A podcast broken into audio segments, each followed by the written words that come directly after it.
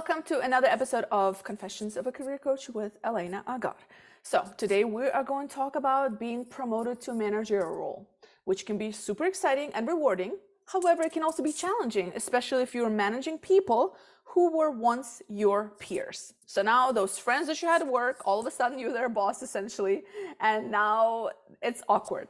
So, but not to worry, there's a couple of things you can do. In fact, three tips I'm gonna give you that will make the transition slightly smoother. Not to say you're not gonna run into challenges and you're not gonna have uncomfortable, uh, uh, you know, interactions, but it is what it is. All we can do is make the best of it and try to make this transition as smooth as possible with these three tips. Number one, establish some boundaries right? It's really essential. And this really has to come with some really strong emotional intelligence. So if you don't have that emotional intelligence skills, you know, uh, uh, up in your pocket, just make sure you kind of get freshened up, read a little bit more about it and see how you know, having those skills that can help you make it better to, or make it smoother for you to set boundaries.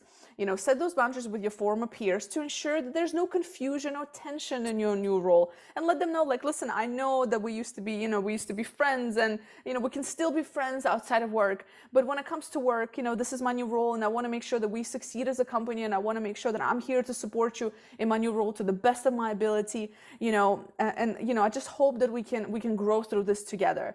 You know be clear about your new responsibility and make it known that you'll be making decisions based on the needs of the team and the company that personal relationships cannot come in the way. And i'm sure if you, you know, again tune in to those emotional intelligence skills that should be an easy enough conversation.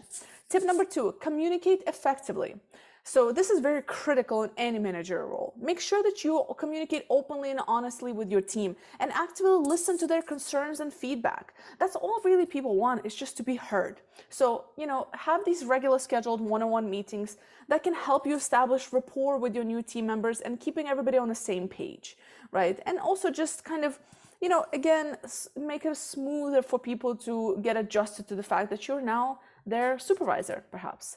Um, and tip number three, invest in your own development. Not every company is going to be investing in, in their managers. Should they? Yes. But is it going to happen? I don't know. Not necessarily, right? It really depends on the company and, and, and various other factors. But those are external factors. Things that we can control, the internal things, is investing in that own development. There's way too many things out there that can teach you how to be a better manager on daily basis, a lot of tips. In fact, I wrote a book about it as well with my, my business partner, so you can check that out as well. Um, it's called The Awesome Guide to, um, sorry, it's a rough guide to awesome leadership. Forgot the name of the book. Um, so you can find it on my website. So check that out. It's pretty practical. It really just gives you step-by-step practical tips. But besides myself, there's so many people that have written books. There's so much YouTube uh, content. There's just so much content out there that can help you be a better leader without even having to spend any money on it right? And if you want to, of course, to actually seek out um, actual courses, there's tons of those available as well. And of course, mentors, like if you have a manager that, that, that you feel can be your mentor, um, maybe somebody working in a different company in a similar role, maybe a friend or a colleague or family member, seek out those mentors and coaches who can provide that guidance and support. It will really kind of help you build the skills and knowledge you need to be an effective leader. So being promoted is exciting. It can also be challenging. It's a great opportunity for growth and development. It's uncomfortable as hell. So be ready for it. It's just how it is. It's elevating you to that next level.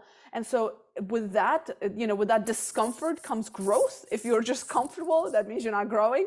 So accept it, you know, uh, you know, take it all in, the good and the bad, and just make the best of it. And and you will, as long as you have that mindset and and be be ready to to kind of um, have some of those conversations and set those boundaries.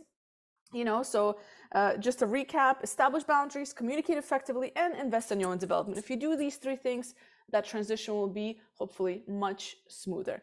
As always, you know where to find me if you want to have a chat.